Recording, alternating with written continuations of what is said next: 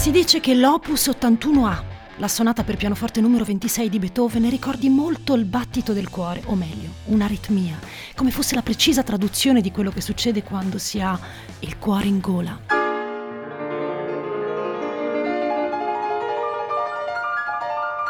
In tanti hanno provato a spiegarne il genio, l'eccesso, le note, le parole.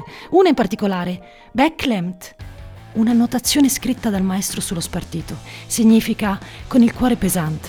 Forse, oltre al resto, il maestro aveva problemi di cuore? Io sono Francesca Baraghini, benvenuti in Red Zone.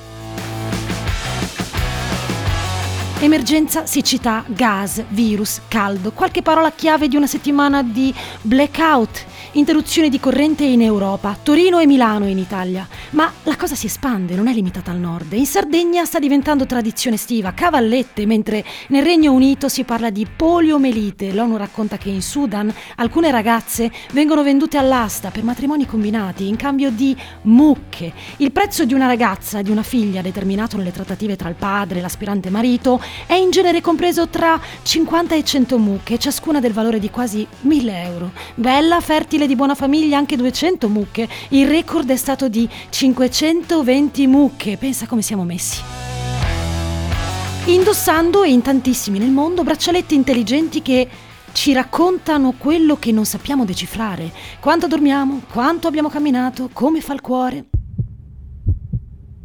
Secondo i ricercatori, da oggi anche come individuare il covid diciannove giorni prima della comparsa di qualsiasi sintomo. I risultati sono stati pubblicati sulla rivista B M J Open. In Somalia si muore di fame, ce lo siamo già detti, lo so, ma ci sono bambini che stanno morendo davanti agli occhi del mondo e nessuno fa qualcosa. Il Corno d'Africa sta vivendo la peggiore siccità degli ultimi quattro decenni, più le conseguenze della mancanza di pace tra Russia e Ucraina e il resto. In tutta l'Africa orientale, ottantanove milioni di persone sono state considerate insicure dal punto di vista alimentare, il novanta per cento in più rispetto all'anno scorso.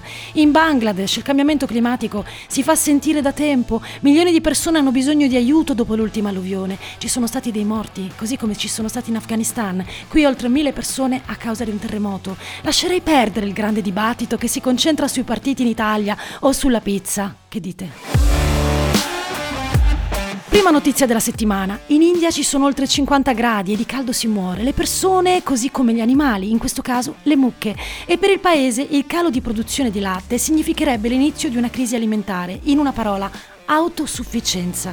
L'aumento delle temperature potrebbe ridurre la produzione di latte fino al venticinque per cento nelle zone più calde dell'India entro il duemilaottantacinque. Questo secondo una recente ricerca pubblicata su Lancet. Le conseguenze sarebbero devastanti anche per ottanta milioni di indiani impiegati nel settore. Il fatto è che le mucche non muoiono solo in India, dove gli agricoltori, se possono permetterselo, si stanno attivando con condizionatori apposta e altri sistemi. Circa duemila bovini sono morti in Kansas, negli Stati Uniti. Lo chiamano stress da caldo. E dico circa duemila perché è un numero che viene fuori dalle richieste ricevute dal Dipartimento della Salute e dell'Ambiente. Richieste di smaltimento carcasse. Qui lo Stato, il Texas, che è tra i primi tre grandi produttori, sei milioni e mezzo, e dove le conseguenze della guerra in Ucraina ricadono sulle industrie che dipendono dai prodotti agricoli ucraini e russi. Il prezzo di manzo, maiale e pollame è aumentato anche perché i mangimi per animali, come il mais, rappresentano il sessanta per cento dei costi. L'Ucraina è uno dei maggiori produttori mondiali. Restando sul tema caldo, i bovini in India sono di razza incrociata, cioè importata e incrociata con specie locale. Motivo? Producono molto più latte, ma non sono per niente resistenti al clima. Per dire, mi sono messa gli occhiali di chi guarda il mondo così, usare la natura, gli animali, a seconda di interessi economici, profitto, produzione. Non aggiungo commento. In India la mucca è un animale considerato sacro. Pensa non lo fosse. Seconda notizia, il pesce robot che si mangia la plastica in mare. È programmato per rimuovere le microplastiche assorbendole sul suo corpo flessibile e autorigenerante. Le microplastiche sono i miliardi di minuscole particelle di plastica che arrivano da bottiglie, pneumatici per auto e magliette sintetiche. Sono uno dei maggiori problemi ambientali di questo secolo perché una volta che sono disperse nell'ambiente sono introvabili. difficilissime da eliminare, penetrando nell'acqua potabile, nei prodotti alimentari, nel cibo, danneggiano l'ambiente, gli animali, la salute. Questo piccolo robofish arriva dalla Cina. Lo studio è stato pubblicato su Nanoletters. È lungo tredici millimetri, ha un sistema laser nella coda, è autorigenerante, il che significa che si autoguarisce quasi al novanta per cento. Chi si occupa di questo, cioè di nanotecnologia, sottolinea il motto degli ultimi cinquanta anni per l'industria chimica. Produciamo prodotti chimici e poi puliamo il disordine venti trenta anni dopo. Non basterà un pesciolino ingordo se non cambia qualcosa. Terza notizia, donare urina agli agricoltori, metodo antico che un tempo risolveva la mancanza di fertilizzanti. Oggi si parla di carenza, viste le sanzioni alla Russia e l'aumento del prezzo del prodotto, ma di certo passare da nanotecnologia a urina fa strano. Eppure all'estero si sono aperti dibattiti e sondaggi per incentivare le donazioni. Motivo? Ogni adulto produce abbastanza pipì all'anno per fertilizzare centoquarantacinque chili di grano. Forse i rifiuti corporei sono la risposta. Per fare un esempio, in Niger è stato fatto un altro tipo di studio sulla fertilizzazione delle urine per affrontare un problema più locale. Come potrebbero le contadine aumentare i raccolti scarsi? Spesso nei campi più lontani dalla città le donne lottavano per trovare o trasportare abbastanza letame animale per ricostruire i loro terreni. Il fertilizzante chimico era troppo costoso. Da lì l'idea dell'urina, sulla quale molti vedono un nuovo business, dall'Africa all'Europa. Un ricercatore in Francia afferma che è un'alternativa ai prodotti chimici molto valida. Sul New York Times si legge: se vivi nel Vermont puoi donare la pipì con la brocca, ci sono associazioni no profit che forniscono imbuti gratuiti e hanno depositi di raccolta. A parlare la signora Lucy, che dice prova una fitta di rimpianto quando usa un normale bagno, perché ora come ora contribuisce a questo nuovo fenomeno che sta crescendo a livello globale. I servizi igienici, secondo l'Agenzia per la protezione dell'ambiente degli Stati Uniti, sarebbero la più grande fonte di utilizzo dell'acqua all'interno delle case. Lucy e altri propone una gestione diversa per risparmiare. Eh, cosa ci aspetta quindi nel futuro?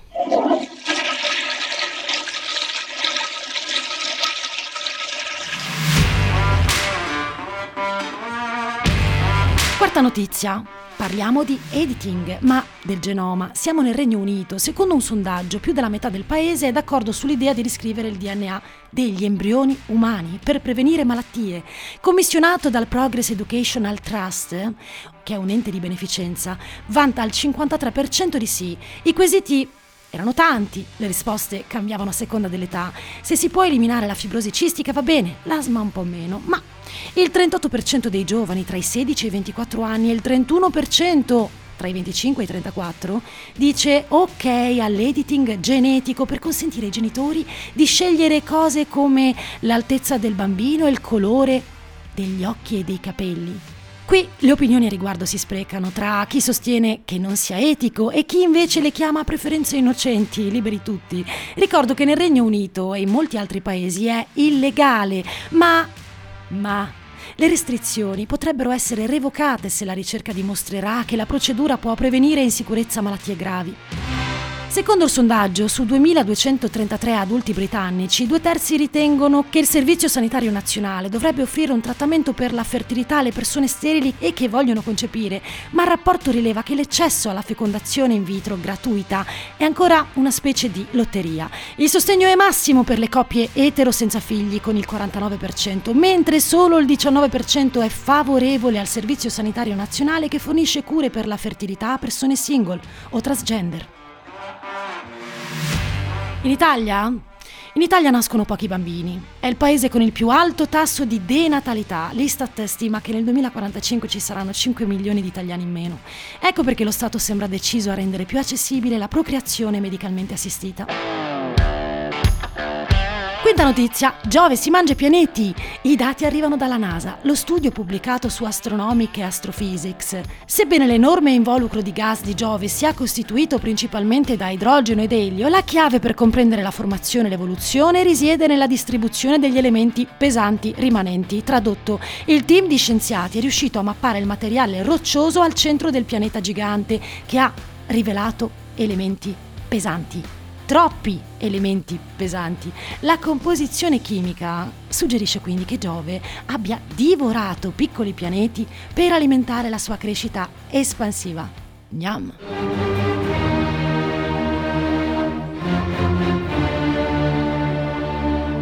Sordo, scorbutico, asociale, affetto da asma, malattie renali, cirrosi, di Beethoven è stato detto qualsiasi cosa, ma niente arriverà prima della sua musica. Chi ha provato a scrivere la storia non aveva fatto i conti con quel suo sentire, ma a modo suo, e di tradurlo quindi come nessuno riuscirebbe a dire. Che il ritmo del suo cuore abbia influenzato ogni cosa della sua esistenza rimane una bella storia da ascoltare, con un piccolo particolare. Fosse vero, significa che Beethoven ha preso la vita che fugge, musicandola. Ha messo un mezzo infarto nero su bianco. Ha giocherellato a mano con la paura. Che ascoltiamo in macchina, senza saperlo.